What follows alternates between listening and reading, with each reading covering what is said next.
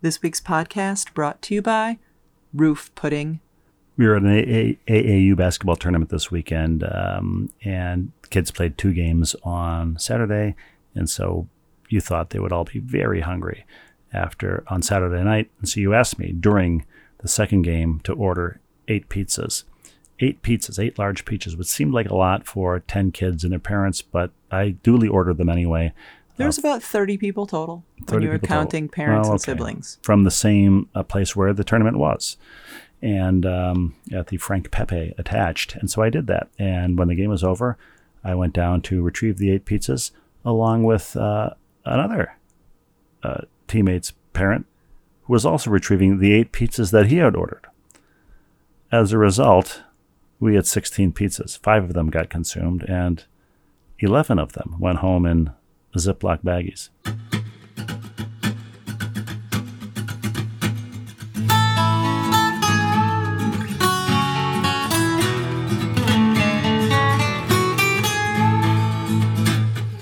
Saying says no pain, no gain, and we found that to be fact. The road might twist and turn a bit, but we all arrive intact. Mr. Mom and Mrs. Dad having each other's back. Day by day, just to keep it sane. Who's the ball and who's the chain? It's hard to tell right here on Happiness Lane. Last week, we gave listeners the treat of a 30 minute podcast. This week, an even bigger treat. I'm just going to hang up and listen to your tales of wondrous adventure in Hollywood this past week. Would it be hang up and listen? Or would it be just like pick up the phone and listen?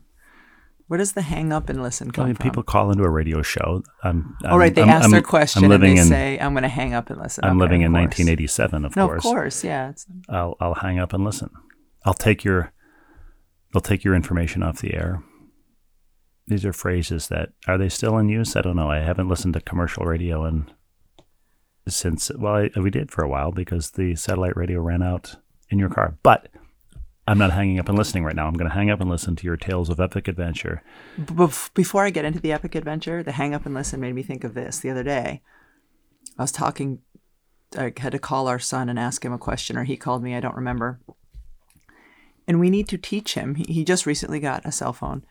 We need to teach him that when you answer your phone, you say hello, and then at the end of the conversation, you say goodbye. I think this, like, this whole generation of kid just is used to, because they're just used to FaceTime where they just, I guess, end the call. They're not used to the hello and the goodbye. Fortunately, our friend Catherine Pearlman has written a book called "My First Phone." Has sent us a copy, and uh, we will we will talk to her in a future podcast about uh, phone etiquette, among other things. But I did call, have to call our son the other day as well. I think the same day, and he answered with, "What?" Yeah, it was the same phone call. You called him and he answered with what? And then you gave me, you talked to him about something. I don't even remember why we needed to call him. And then you gave me the phone. And then at the end, he just left. He, he hung up without saying goodbye. So we just need, we haven't talked to him about that yet. We need And- to make sure he understands. And in his defense, important. he's he's been raised by wolves, lobos in your case, and he he um, he would have no way of knowing how to. He's never answered the phone. Right, and, and and we don't ever really talk on the phone, so it's not like he's not like when we were kids, and we often we would be in the kitchen when one of our parents answered the phone and said hello, and then finished their phone call with a goodbye. Were you one of those families that that that answer the phone with um, Lobo residents? No, Whom may I say is calling? no, were you one of those families who Uh, uh, answered are and said kidding? Lobo we, residents? we we strangely we answered with Moshi Moshi. no, we we just answered with a hello and and left with a goodbye. Well, I, I so much for me hanging up and listening. I'm hanging up and talking. Oh yes, so let's so let's go back. So it was a week ago today, as we record this Tuesday, that flew to LA and brought our 17 year old, and uh, and there were a couple things that that I found interesting just on the flight out. One of the lovely um, perks of flying as much as I do is that uh, our daughter and I were seated in first class, but we did not have. May I, may I pause you there for a second? I'm hanging up and interrupting. Yes. I've never heard anybody fly first class without apologizing for and and making an excuse for having flown first class. I, I got an upgrade, so I flew first class. Right. Um, anyway, Because you don't want somebody to think that you actually paid the ridiculous amounts of money it costs to purchase. or that you're the kind of person who flies first class. Right, exactly. So, anyway, we were both flying first class. However, we did not have seats together. And we got on the plane. I sat down because I was in row one, which is the, the least appealing row in first class. The bulkhead. The bulkhead. There's nowhere to put your bag, nowhere to really put your legs. Were you flying through Atlanta? No, through Minneapolis. You did not have the bulkhead in Buckhead. Correct. So I said to her, I'll, I'll see if um, the person who was supposed to sit next to me will trade with you because they are getting a more appealing seat versus asking somebody to take a less appealing seat. These are So- tales of Hollywood stars. Yes. So th- this guy was sitting down, the seat next to me, and our daughter went like to the third row or wherever she was and, and sat down. And I just asked the gentleman next to me, I said, Would you mind moving back two rows so my daughter can sit with me? No, no problem. So The, the glamour of Tinseltown. You're painting a picture. so he he's like a middle-aged guy he goes back and and our daughter gets up and moves up uh, to sit with me says to the other uh, middle-aged guy next who is now next to him sorry that you had to trade that pretty girl for me. And part of me was just like cringed because it was our 17 year old that he was talking about you know? Sorry that you had to trade that pretty girl for me. I was just like ew. And Harkening back to the days when you actually did trade a girl. well, and then the other part on the flight that kind of made me laugh was um, before we took off when the flight attendant came by and, and was taking drink orders. And, uh, you know, when people are getting their coffee or their booze or whatever, and our daughter asked for apple juice. Um, it was just kind of sweet because the, the flight attendant t- took a double take, like, apple juice and what? Like, what's the hard part of that beverage? It can't possibly just be apple juice. Oh, you I'm want a Larry's hard first apple class. juice? right? Um, so anyway, I, I thought that was uh, that was kind of sweet, and and we got to LA, and because of the time change, we had a 6 a.m. flight out of Hartford. We connected, and we still got to LA at like 10:30 in the morning. It was crazy. So you hop in a car at LAX with your dream and your cardigan. Right, exactly. She may have had a cardigan. Um, and we went to the Roosevelt Hotel. Roosevelt, Roosevelt. How do they pronounce it out there? Well, if you're pronouncing it correctly, Roosevelt. Roosevelt. And Site uh, of the first, fir- very first Oscars. It was a re- it's a really cool hotel and um, you know we checked in poolside like the ESPY guests um, got to check in poolside. The whole reason that I was there I have never been to the ESPYs in LA um, only in New York years and years ago. The whole reason I was there was for an, a part of the show if anybody saw it where they had this incredible musical performance and um, it, it, as part of a Title IX thing where they brought a bunch of um, current and former female athletes up on stage. So that's that's why I was there to be a part of that. But you were Um, also sort of uh, part of the ESPYs. incorporated into the musical performance. You did some rhythmic hand clapping in the well, they told us like at the end to just kind of Yeah, you were like one of the pips, Clap. or yeah. So I did. So anyway, so we go, we pick up our, uh, or we check in poolside in like this VIP area by the pool where they have massage chairs and people actually giving massages and somebody there doing hair and makeup if you want that. And anyway, our daughter was Now, was living, the person giving a massage involved in this event, or were- did they just happen to be a person poolside giving massages? No, they were they were hired to be uh, to be doing this. And um, anyway, our daughter was like in heaven, just hanging out poolside, and uh, and so when we finally got our room key went up, I said, "What do you want to do?" She's like, "I want to go back and sit by the pool." Um, and so that's what we did. You know, our, our daughter seamlessly. Um, Doug Edert was there, who was you know one of the stars of the men's uh, tournament, Well, for, March for people Madness. for people who watched the tournament, Yes. he was the kid with the mustache from St. Peter's. Yes, the kid with the mustache from St. Peter's was there. He was he was, Mustachioed Cinderella. he was super nice guy, and he was there with his girlfriend. And our daughter like just started hanging out um, with him and his girlfriend because you know they're close enough in age. I was talking to his dad for for quite a while, um, but it was it was almost like uh, you know this, you know, we've I think we've used this reference many times before, but the Star Wars cantina, you would just sit poolside and wait, and uh, to see who was coming next, and and our daughter and I would sit there and. Uh, Realizing, of course, that you are are one of the creatures in the cantina. Sure, sure. And and then we were when we were sitting poolside, um, when people would come in, we'd say, "All right, first, if it was a group of people, you know, two or three people, which one is the athlete, and then which sport are they?" Because at one point, a super fit woman and a super fit man were together, so we're like, hmm, "Which one's the athlete?" And it ended up being that she was the athlete. She was a boxer, um, and anyway, it was like it was it was an enjoyable um, experience hanging out by the pool.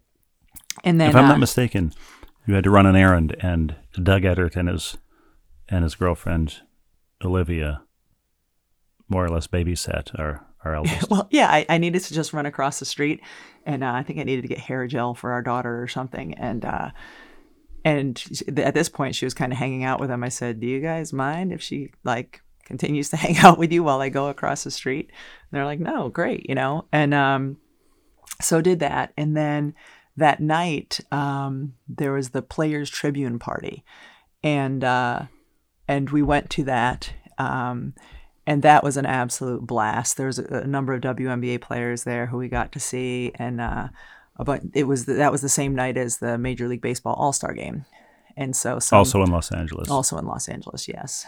And so at one point, our our daughter said to me, she's like, "Mom, like right there, kind of in the area next to us, that's Miles Teller," and I said, "Who's Miles Teller?" She's like, "Are you serious? You know, he's in the new Top Gun." Uh, movie. You thought it was her friend Miles, bank teller. right and uh she's like I'm, I, I would like you know i might go say hello and at, at that point ryan ruocco was talking to somebody who was in miles teller's uh, group of friends so he, he brought our daughter over and introduced um, our daughter to miles and so i quickly googled him and i saw that he was the drummer from whiplash whiplash He was the star of Whiplash, Star along Whiplash. Whiplash, one of my favorite movies. I love that movie. Love that movie. It's just he was played. It was ten a, years ago. yeah, and he played a boy in that movie, and uh, like a high school boy. And uh, anyway, so he could not have been nicer to our daughter. And uh, later, much later on in the evening, um, when he was leaving the party, he walked by me and um, just incredibly nice. Just said to me, you know, I enjoyed meeting your daughter. And then so I talked to him. I said, you know, Whiplash was was one of my favorite movies, and it was interesting. He said, that's how I became friends with Kobe. Uh, he said, um, I read in an article that Kobe Bryant said that he loved the movie Whiplash. He said, so I started following him on Twitter.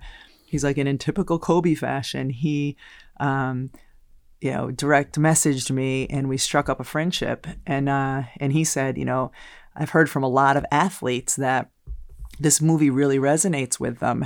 And I told him, I said, well, said, uh, you know, Geno Auriemma for a couple of years was showing that movie to his team, uh, which is true. I remember you and I seeing seeing the movie, and I immediately texted Geno and said, like, you know, this movie, the J.K. J.K. Simmons, who you also character. spent time with at some Yeah, event years ago. Yeah, He and- plays a sort of Bobby Knightish, doesn't he? yeah, Uh, like jazz musical band instructor. coach, yeah. yeah. And I, I just said to Geno, I said, you know, the J.K. Simmons character just really reminds me of, of you and how he kind of demands greatness out of this drummer. Anyway, so I was telling my, this to Miles, you know, Geno Auriemma and- has shown this to some of his teams. And um, anyway, it was uh, it was interesting because as that whole thing's going on, like at the at the foot of the stage. In the stage during the day, the stage is a pool. So there's a pool on the top top of this. I don't even know what hotel we were in or where we were. Um, and then they like cover the pool with um, something, and then that became the stage for the live performance later on in the evening. But uh, but like at the foot of the pool slash stage for much of the night was the actor Jon Hamm, um, just hanging out with his girlfriend and people pretty much completely leaving him alone. Um, with the exception of our daughter. with the no, that it was the next night at the Oh, ESPY after party okay. where she went over and said hello to him then. But uh, but anyway, it was just um, it, it was just really fun to kind of experience this kind of thing with her and sort of through her eyes because um, you know, she's never been to a party like this. She's never met somebody who she's then, you know, watched in movies and, uh, at least not as, as an adult. And, um, And she gets to learn at an early age that, you know, it's just a guy who makes movies. right, right, exactly. also- And, and in this case, the nice part was it was, it was a really nice guy. Um, you know, and not a guy who was like surrounded by an entourage who was who was unkind. Like he engaged her in conversation. He was, um, he was a, r- a really nice guy. he was And, wearing uh, a Phillies jersey, yeah, he was wearing his Phillies jersey. requiring, imbuing you with some humility right off the Yeah, bat. and I think you said like he's he is the father of a couple of I, I kids. have no idea. I think he's from Philadelphia, though. And you mentioned his friendship with Kobe. Okay, um, but I think he may ha- have kids, and and who knows if that influences how you act towards somebody else's kid or how you treat other people. But um, but he he was great, and uh, and I now look forward to seeing Top Gun. He's Rooster in Top Gun Maverick. Yeah, And then, uh, yeah, the next night, our daughter did uh, meet Jon Hamm and, uh, Yes, and- take a well, selfie and H- Holly. Klay Thompson and Yes. a host of others. I kept getting all these uh, selfies on my phone. Yes, and and uh, it, one of the good things was that Holly Rowe was out at the ESPYS as well, and Holly is always up for a good time, um, which is a good balance for me, who I'm just never up for a good time, and so You're, you, uh, we've we've talked about this on the podcast before. It's not that you're never up for a good time. It's, it's I'm never you're, up. You're, you're never up, and you're no fun. right, when you add those two things together, it makes for uh, a dull girl. a dull girl, Anyway, a tall dull girl. so like so even at this party when when the musical performer came out and and, and you know so Siobhan had Holly who th- those two were up you know right up by the stage dancing and having a blast and uh and then the next day we went to the ESPYS which was which was really cool got to walk the red carpet um Is that the Dolby Theater where the Oscars are? yeah.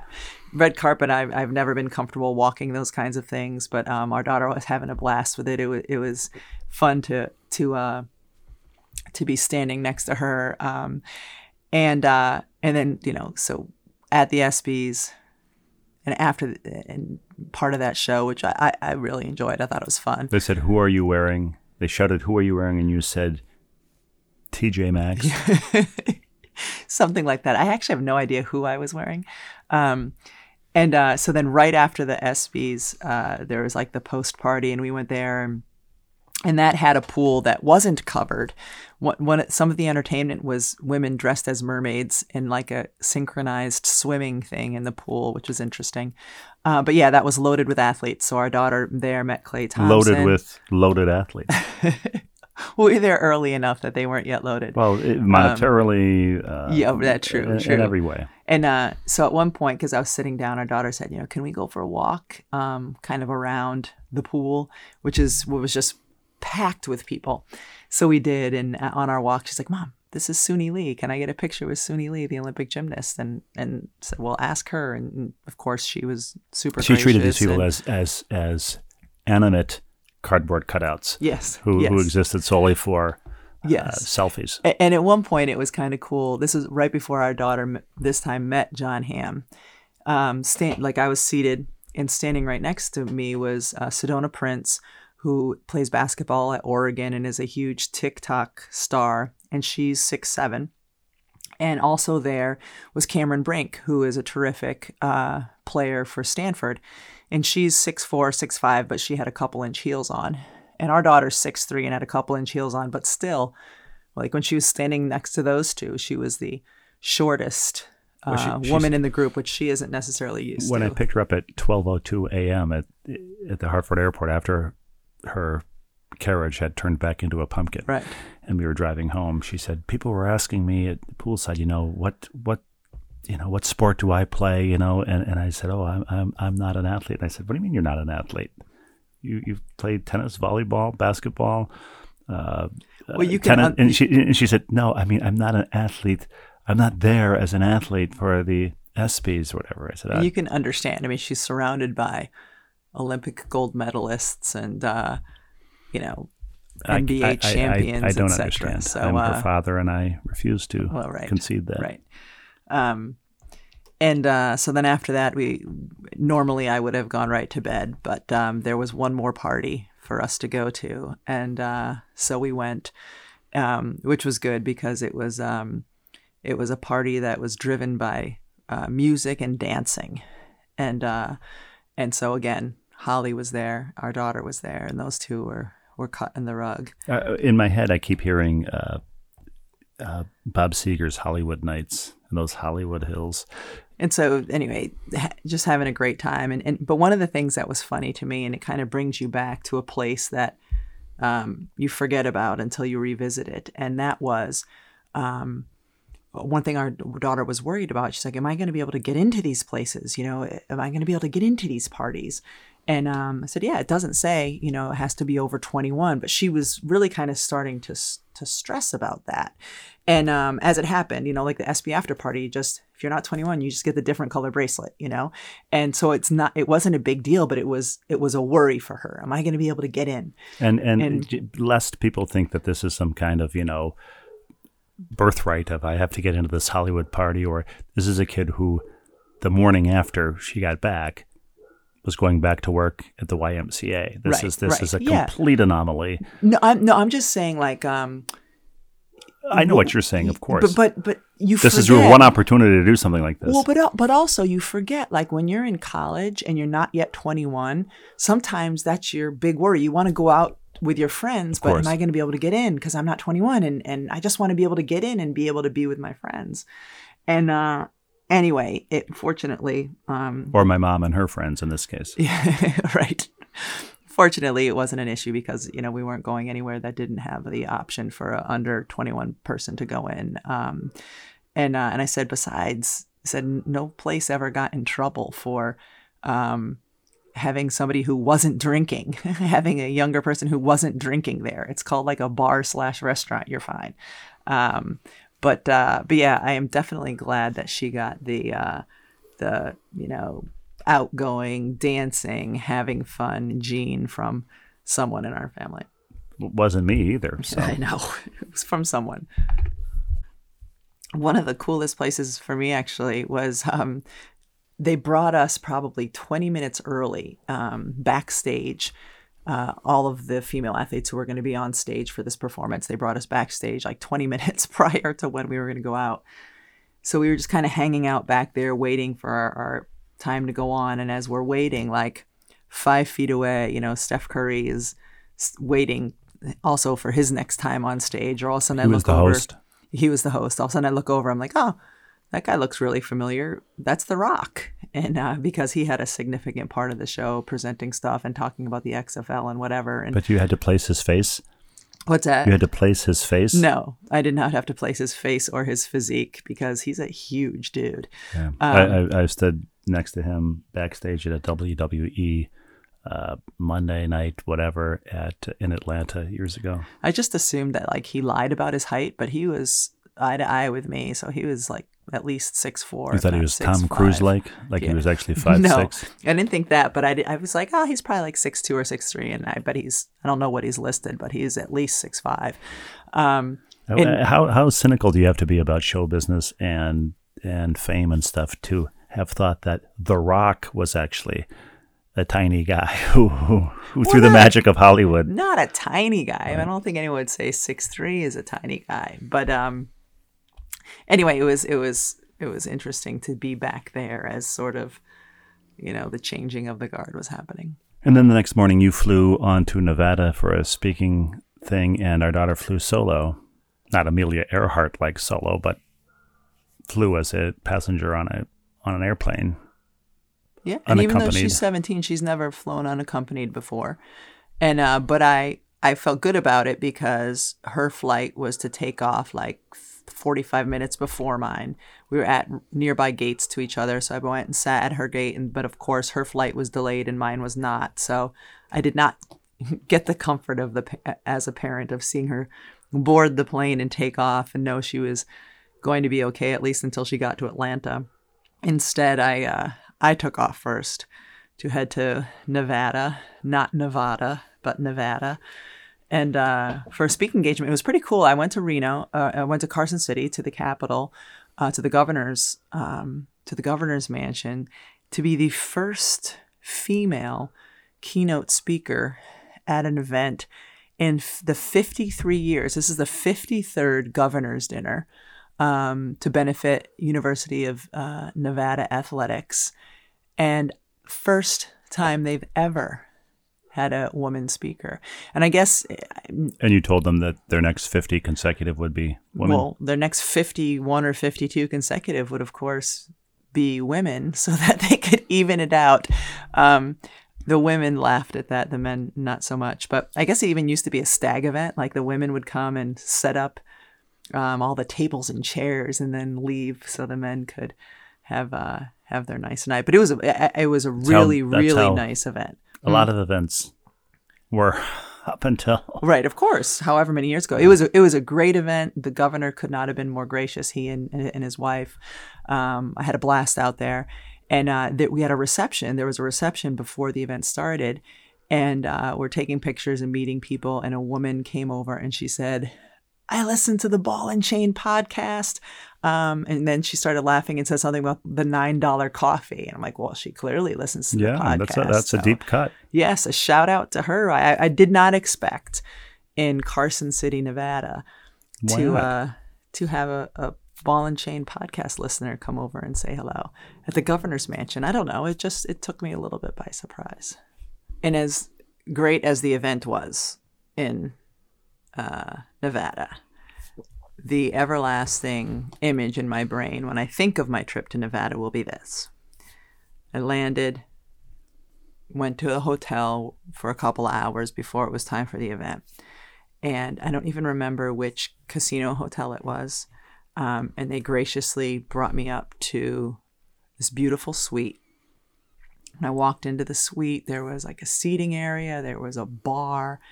Um, then I walked in, turned the corner, and there was the bedroom. And to the left of the bed was a huge glassed shower, glass encased or Did the, the shower was encased in glass? yes, you know what I mean.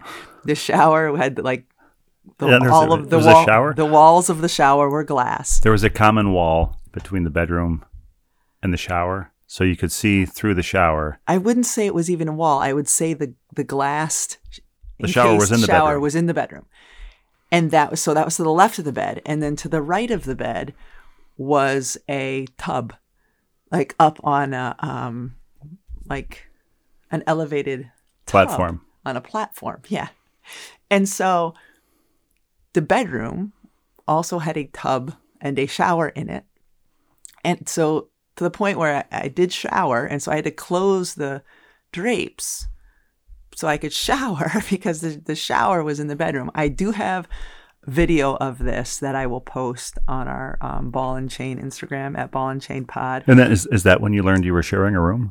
yeah, right.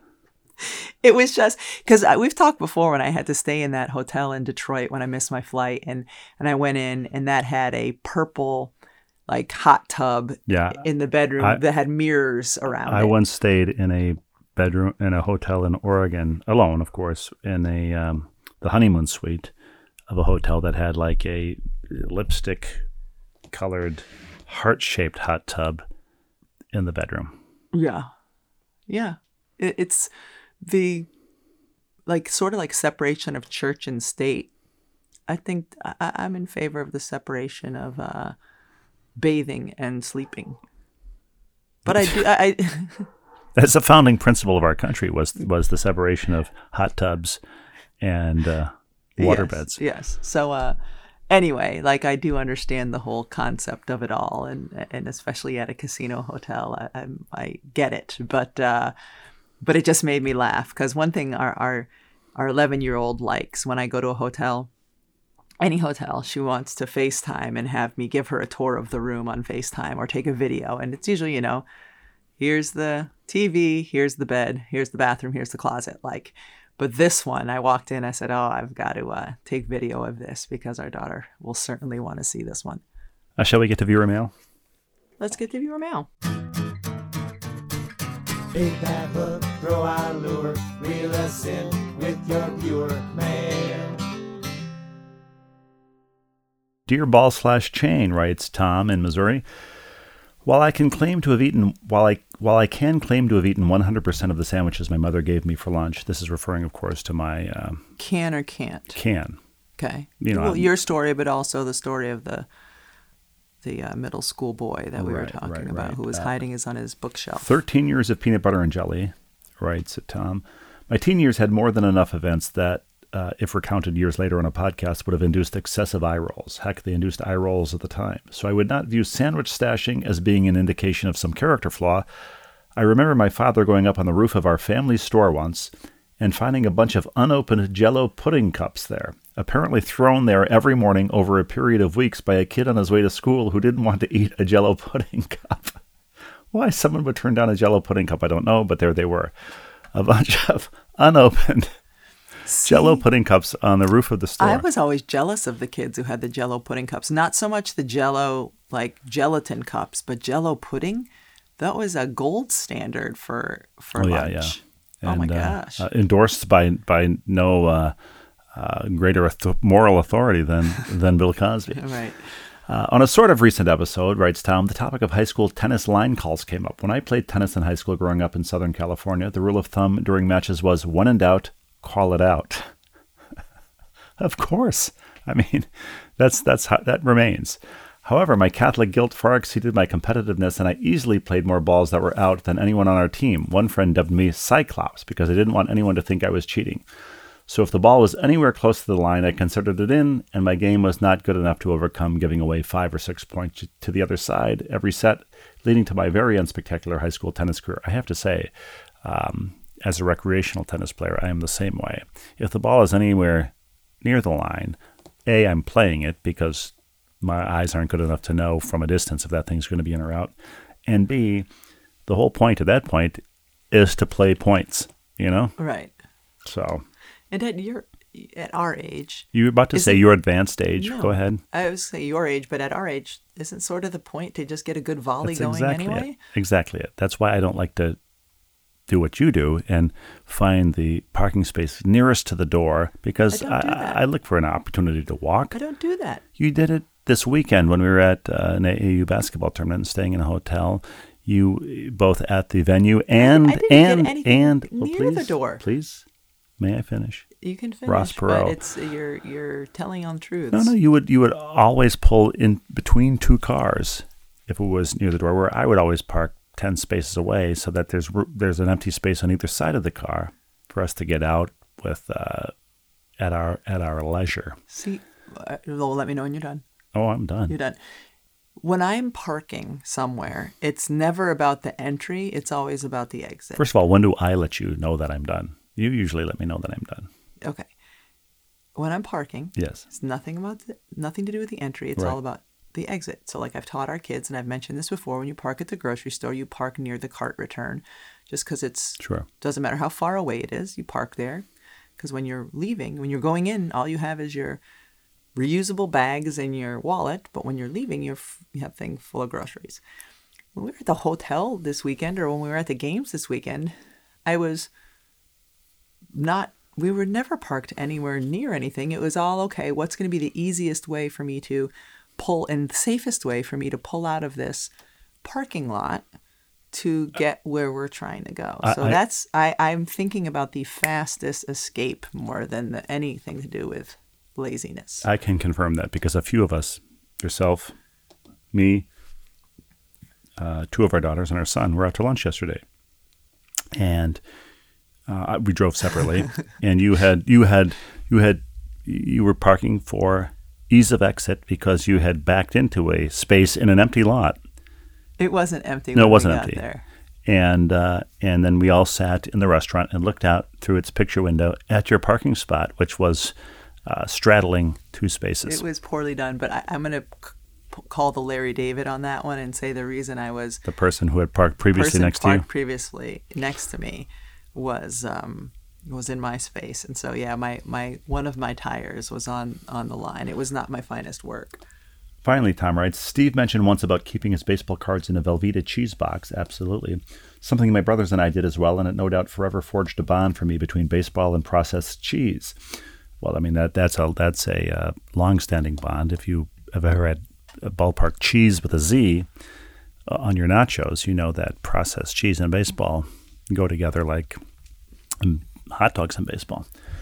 Steve and his brothers also probably did something like my brothers and I did, playing baseball in the backyard and using newspaper box scores to give us lineups. Because it was the same four of us hitting for everyone in the game, the heroes of those games were a rather random collection of big leaguers because I was just as likely to hit a home run as the cleanup hitter, as I would as the number eight hitter. It's why the longest home run in family history is in one of those games clinched enduring fame for George Mitterwald, who happened to be up when I hit the only ball ever to clear our house. Now, it's amazing that he says this because George Mitterwald uh, was my first favorite player in baseball. He was uh, the Yours? catcher, the very first one, before I really knew much of anything about baseball.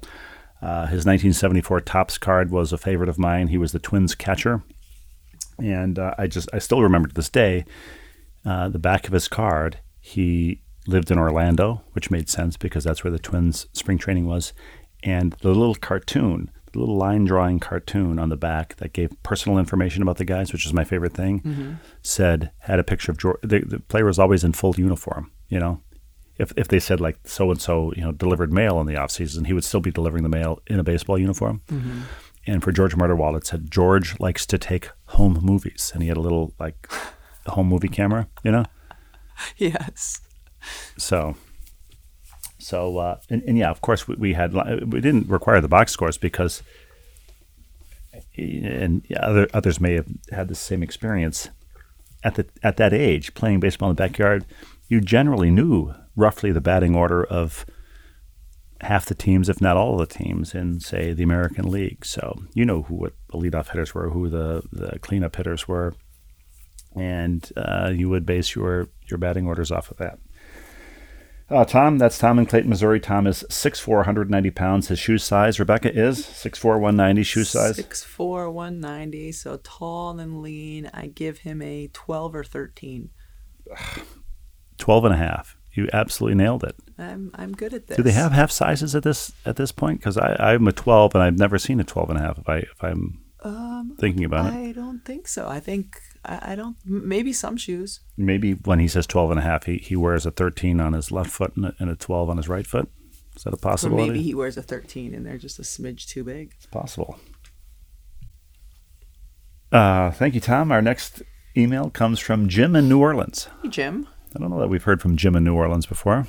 Mm, I don't know. Maybe we've heard from Jim elsewhere. Maybe he's just in New Orleans for Maybe this. Maybe he is just in New Orleans. Maybe he flew to New Orleans to send this email so as not to be traceable. Maybe. The obvious name for the pedicure uh, cheesecake factory and pedicure series. Now, now you went to a pedicure place that had a cheesecake factory like menu, right? Correct, That we yes. called the Feet Cake Factory, right? Oh right. Yes. Jim writes the uh, the obvious name for the pedicure place offering the laminated pictured menu mentioned in last week's brief pod is the Toe Cheese Factory. and then that's it, Jim in New Orleans. Jim, I have to say you're right. Of course you are. And if this is your first correspondence, it, it's a great way to start. It is, and and and, and I have to say, with a pun completely intended, he nailed it. He did. Uh, our next uh, viewer mail comes from Anil, uh, spelled K N E E L. No, it's not. It's N E I L. Though it could be N E A L, right? But it's not. could. It's N E I L. Dear Restiva, as they say in sports radio parlance, I'm a first-time, long-time viewer as a completionist. Oh, So we're hearing, we're hearing, we're hearing from a couple of first-timers. I like it. Your discussion about Rebecca and your daughter planning on hobnobbing with celebrities in Los Angeles around the ESPYs prompted me to write in. One of my best ever celebrity sightings happened in an elevator at the Hilton Hotel on 6th Avenue in Manhattan in 1998. Ooh, Rebecca, 6th Avenue, Hilton, 1998. Okay. That year, the NBA All Star festivities were being celebrated at the same time I left college in Rhode Island to meet my parents in Manhattan. They live in Philadelphia for a weekend celebration. At check in, the hotel lobby was resplendent with basketball celebrities, including a single glance that included the great Jerry West and Charles Barkley at adjacent tables in the lobby bar. This delighted both me and my father, both lifelong basketball junkies, but the most enjoyable moment as we made our way to our rooms was being joined by none other than the great Rebecca Lobo in the hotel elevator for the ride upstairs. Where you were going was none of my business, but sharing an elevator with you and my parents, the tallest of us who top out at 5'10, was quite a thrill. That's what I call hobnobbing with celebrities. Uh, uh, Neil, it's it, 1998, the Midtown Hilton, uh, riding the elevator with Rebecca. Rebecca, was that the last time you rode a hotel elevator? Because I was with you in a hotel this weekend, and you took the stairs, and as we were, as we often do, because of your claustrophobia, and and your and your people phobia, and as we were taking the stairs at a Fairfield Inn for an AU basketball tournament, uh, our high school daughter said, "Oh, these stairs are nicer than the ones in Jersey. in New Jersey. Yeah. These stairs are nicer than the ones in Asbury Park."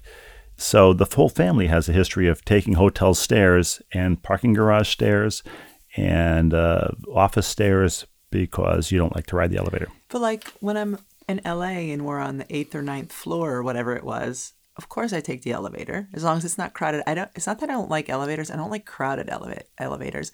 And if I'm staying in a hotel that and I'm on like I don't know. I think this one we were on the third or fourth floor. I think the one in New Jersey was on the fifth floor. It's just easier to take Of the course, stairs, of course. and it's and it's better for you. Although I, I will say this: going I wouldn't say it's good for you, but but it, going to the ESPYs, You, if do you think taking the stairs in a hotel is extending your life in some way? No, but I think it's probably better for me. Like Sure. it gives you a little exercise. Staying, I was staying on the eighth floor in LA. Got on the elevator in my gown and my heels with our daughter and Holly, and there were a couple other people on the elevator. I was totally fine. We go down to the seventh floor. Couple people get on, and now we're to the point where you're mushed. And a guy's looking. He's like, oh, "I'll wait for the next one." He said, "No, I'm gonna squeeze on." if you're gonna squeeze on, it's too many people in the elevator. So he squeezed on, and I just I looked You at- squeezed off. I looked at Holly and our daughter. I said, I can't do it, and I got off. And seven flights of stairs isn't that big of a deal, other than it was really hot and heels. Going downstairs in heels is is a challenge. It's actually more difficult than going upstairs in heels. And um, but anyway, got to the bottom, and uh, and was just thinking, and and and and Holly and our daughter told me it was a good thing you got off because like one floor lower than that, like another couple people squeezed on, and it was just like sardine elevator. I'm I'm not a fan of that. Ginger Rogers did everything that Fred Astaire did, except downstairs in heels. You have no idea. Nobody has any idea what I'm talking about. That's okay. Pardon? That's okay. There was a saying Ginger Rogers did everything that Fred Astaire did, except backwards and in heels, because Oh, she was his dance right. partner. Of course. But got no credit. Um, and, and more importantly, Rebecca, what are your memories of Neil on that elevator?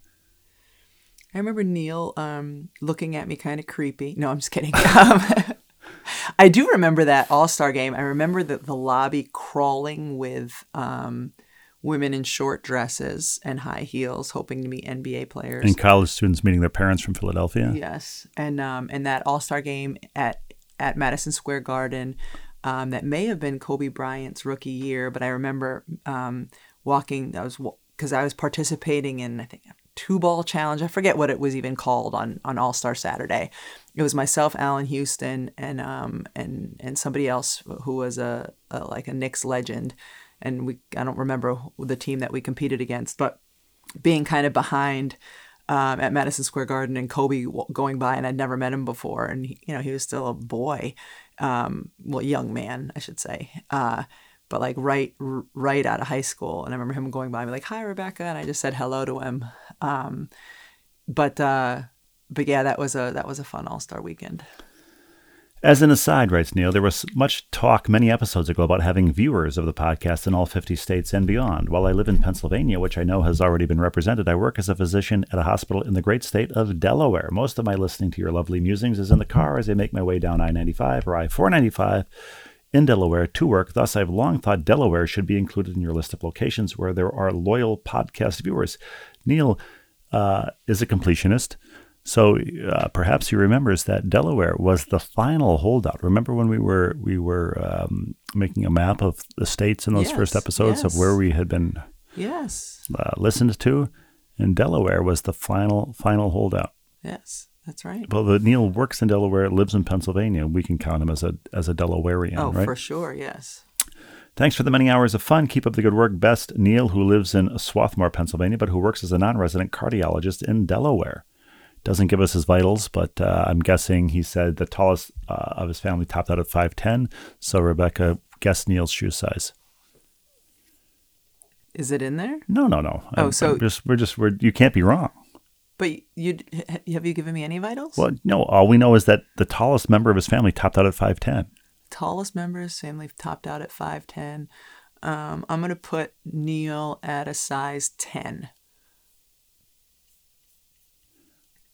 We'll never know. Perhaps we'll know. No, Perhaps. we will know. He'll respond. Our next viewer mail comes uh, from Ed, our ball and chain resident patent attorney.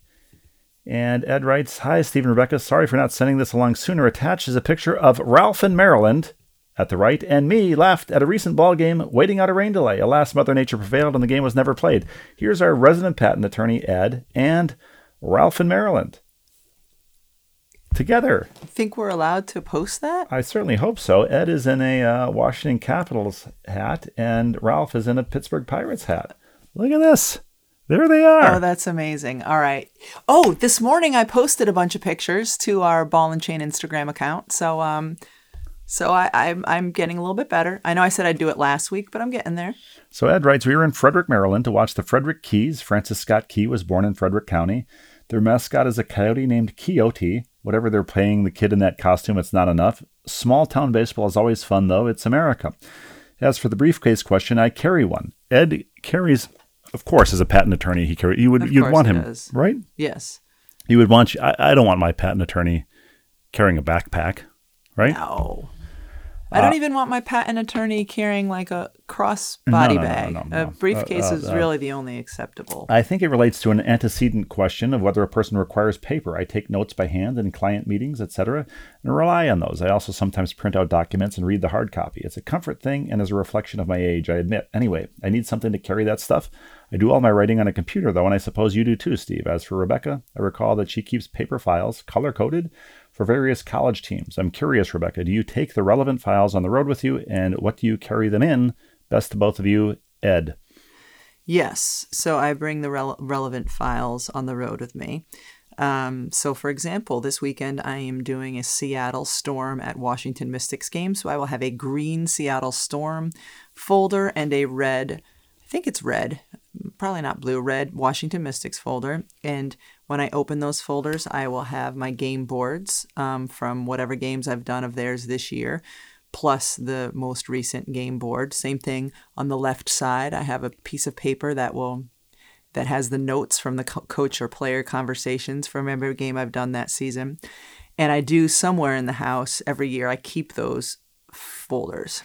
And then when I travel to a game, my a backpack is my um, is my briefcase. A backpack is my briefcase, and in it I only have the folder for the team from that season. On occasion, like the beginning of the college season next year, I will also have the previous year's folder for that team. But as as the season goes on and uh, the stories and the players and stuff are are new, um, when the stories are fresh, I will only carry the the folder from that season. If I got you a briefcase for your birthday, would you use that in lieu of your backpack? No, I like the backpack because sometimes I put it on as a backpack. If I got you a leather briefcase with combination locks, uh, a beautiful leather briefcase, and uh, monogrammed in in gold leaf SJR, my initials, would you use it?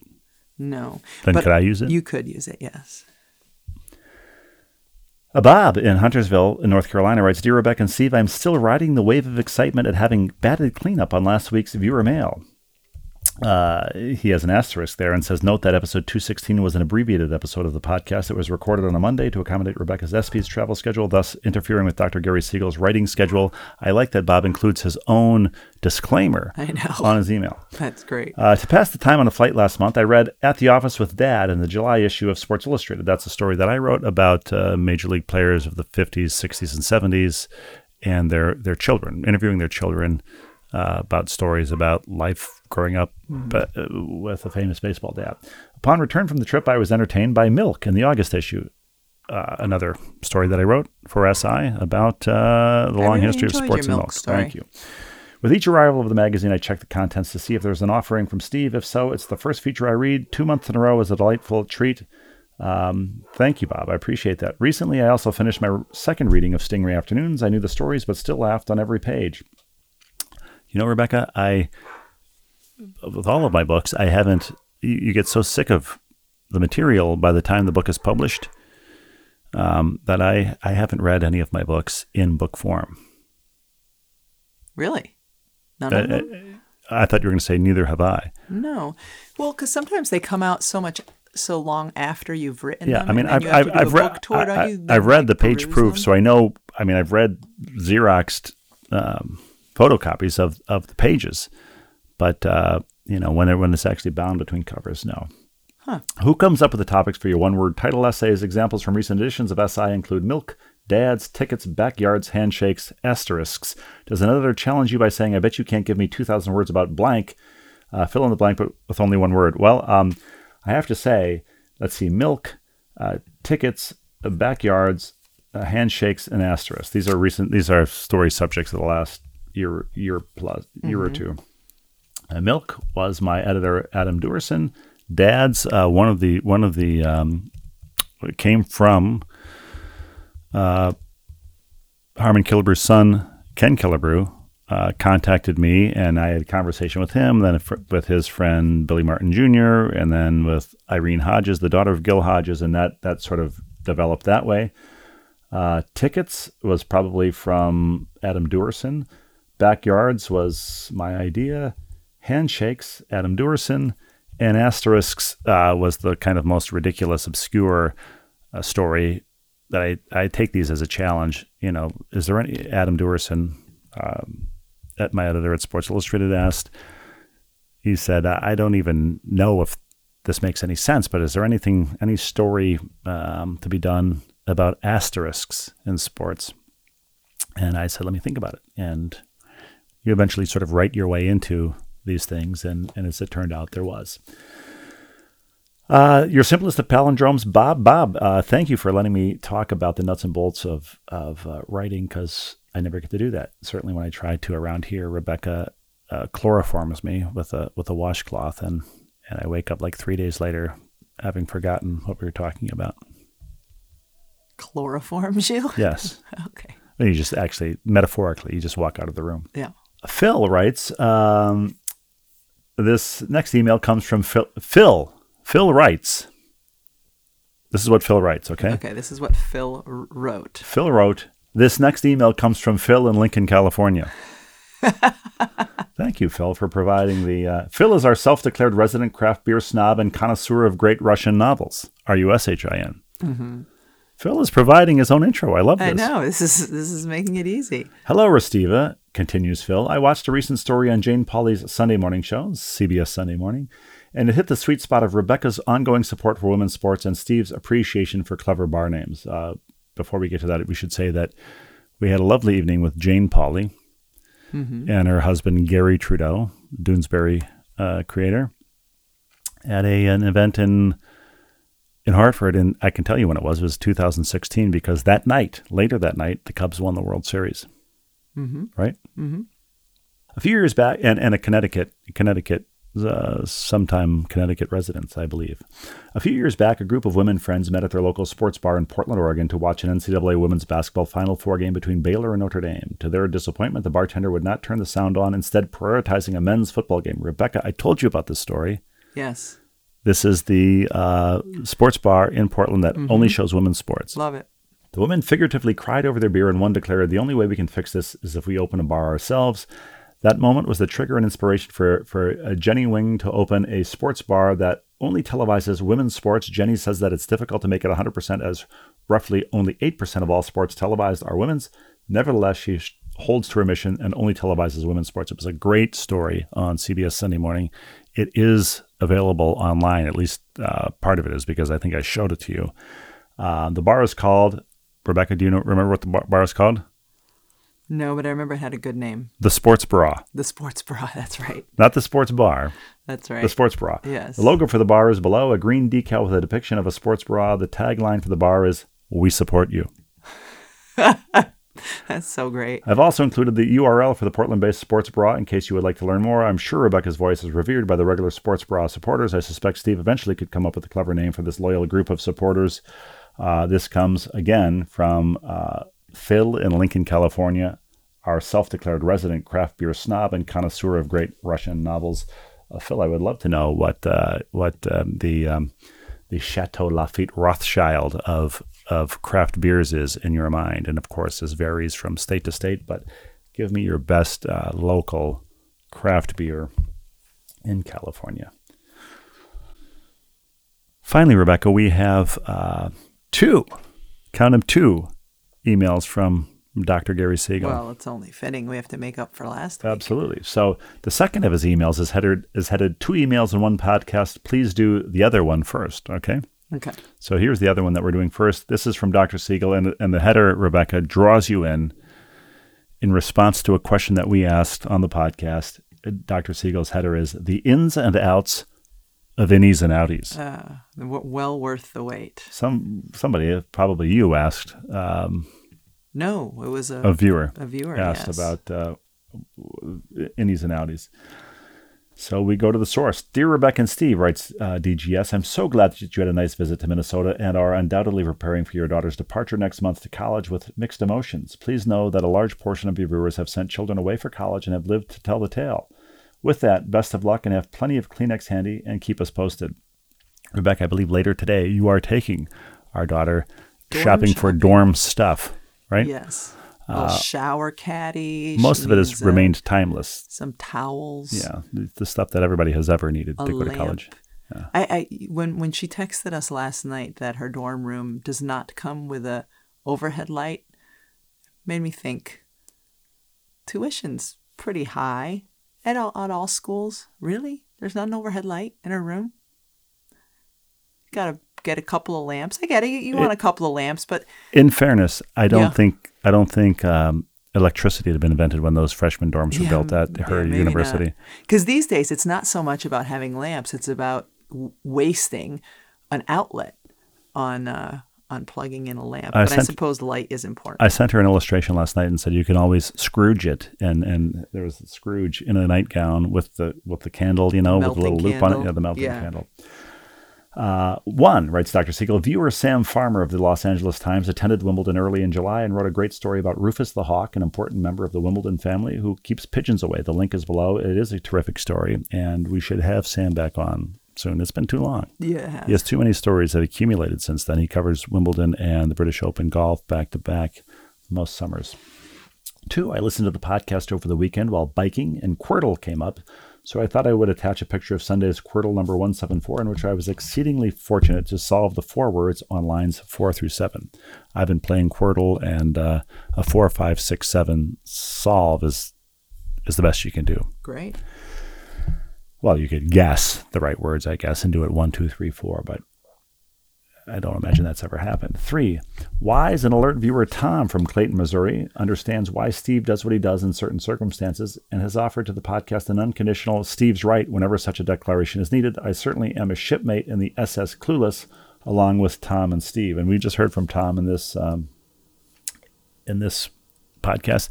And I hope that means Dr. Siegel also gives me a blanket. Steve is right. Uh, for all Oh, of yeah, he said he's he's he's part of SS Clueless. That's correct. He's on board with you and Tom.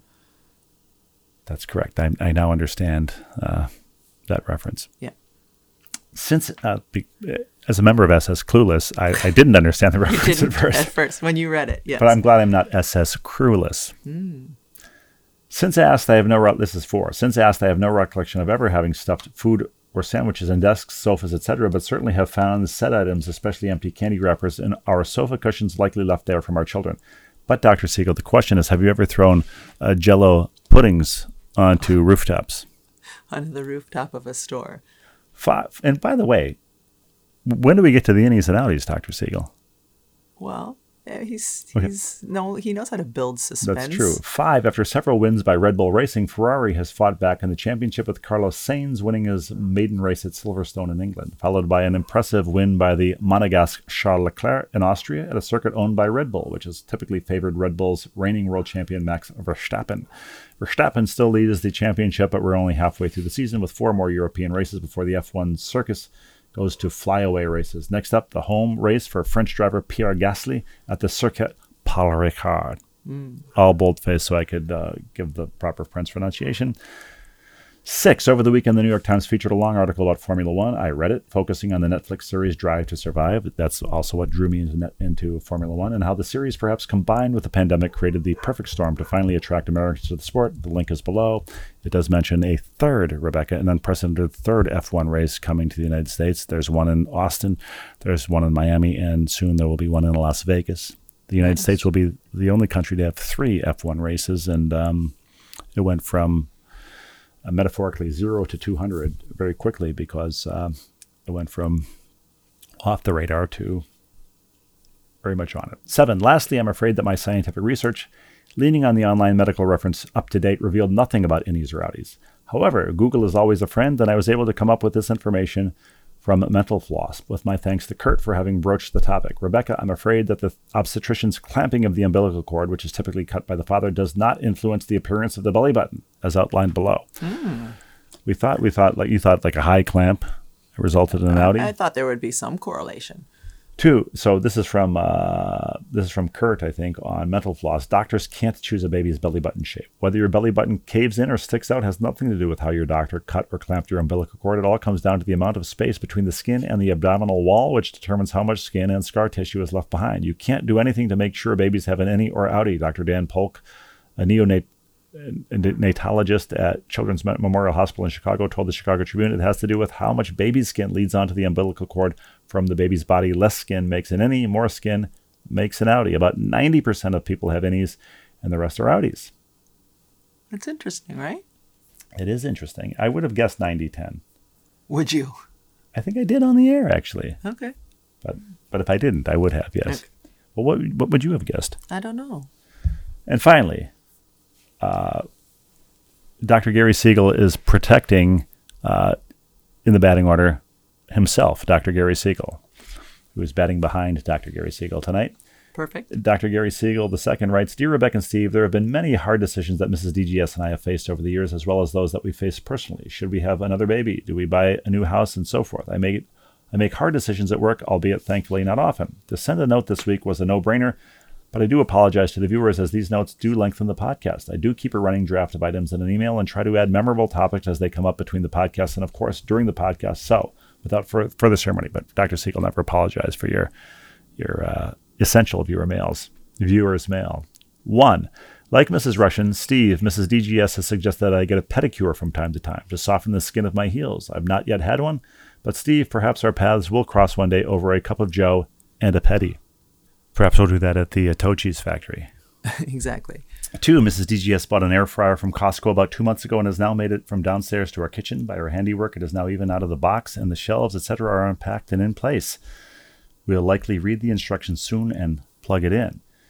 It's uh, it is shown pictured with our very old toaster oven, and by the way, I am somewhat aware of the differences between the two appliances. Now, uh, somebody was telling us yesterday, um, our daughter's friend, that her dad, our friend, uses his air fryer all the time. That the air fryer is now the big thing. Yeah. Oh yeah. Air fryers are This huge. is because I purchased a $39 toaster oven yesterday. Mm-hmm. Our son set it at, at the medium setting, and the toast came out completely blackened, smoldering. So I think I think have a toaster oven is a thing that you you have to. Each one has its own personality, and you have to figure out what the personality is of your toaster oven, so you know what setting to put it I on. I just keep thinking of Florence Henderson, Mrs. Mrs. Uh, Carol Brady, with the Wessonality commercials. Remember right, those? right, yeah, of course. Three, a recent New Yorker article uh, alerted me to the Northwoods Baseball Radio Network, which is a podcast of fake games and sans allowed commercials, yelling, etc. The links to the article and to the podcast are below. The Northwoods Baseball Radio Network, a podcast of fake games. Rebecca. A podcast of fake. Rebecca's wincing at me. She, she's thinking. She's thinking. Uh, just listening to real games of baseball on the radio is not something that appeals to her, and listening to fake games seems even less likely to.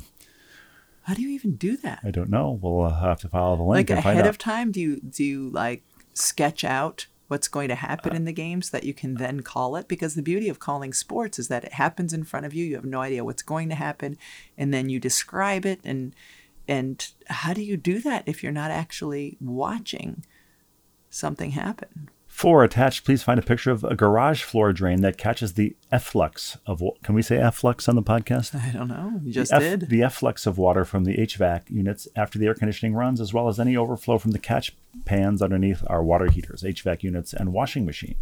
The drain backed up over the weekend while I was away, and again, Mrs. DGS to the rescue. She asked if I could bring home a syringe of sorts to drain the excess water until Chris, our friendly plumber, could come. Please see in the picture a 60 uh, milliliter catheter tip syringe used for surgery without helping without help from a friend of the pod, Mike Golick Sr. So Dr. Siegel is using surgical equipment to uh, to help with a uh, little extra water flow. yes. Um, Was he using it or was Mrs. well, Dr. Gary there, there, Siegel. were no humans in the uh, in the picture.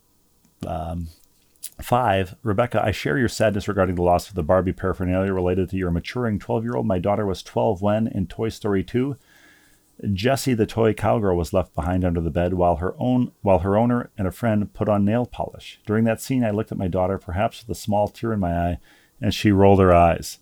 The link below is the short video of the song and scene. Of course, it's a Oh, great that scene. That just made me sad, though. I know. I, hadn't really been very sad about our daughter getting, you know, purging some of her little girl Yeah. toys, but I never thought of it from the toys perspective. Of course, Toy Now, Story. now I'm legit a little bit melancholy about that. Six, friend of the pod, Holly Rose Instagram account has shown me that you and your plus one were looking very polished and had a great time at the ESPYs.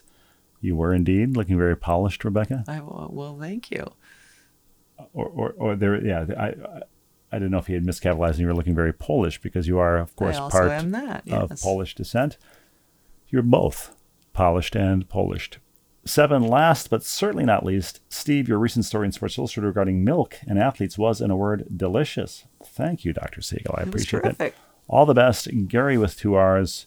Um, and that's uh, that's about all we have, Rebecca. It was a lot. It was a lot. Thank you as ever to Dr. Siegel for uh, back-to-back home run emails. Yes, and thank you. um, what's left? Well, for Denny Gallagher and Steve and me, thank you to Tom, Dick, Hari, and all of our podcast viewers and listeners. And uh, check out Instagram because I am going to post things and did this morning. On that note, Play us out. play us out.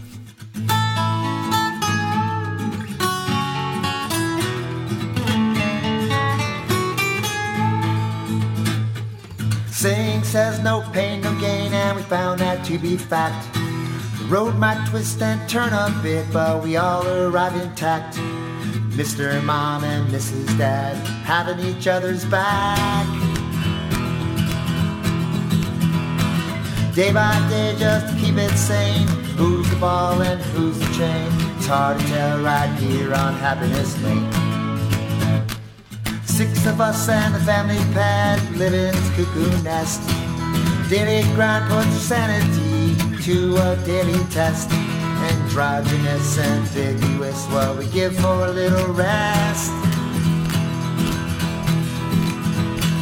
Day by day, just keep it sane. Who's the ball and who's the chain? It's hard to tell right here on Happiness Lane. It's hard to tell right here on Happiness Lane. It's hard to tell right here on Happiness Lane.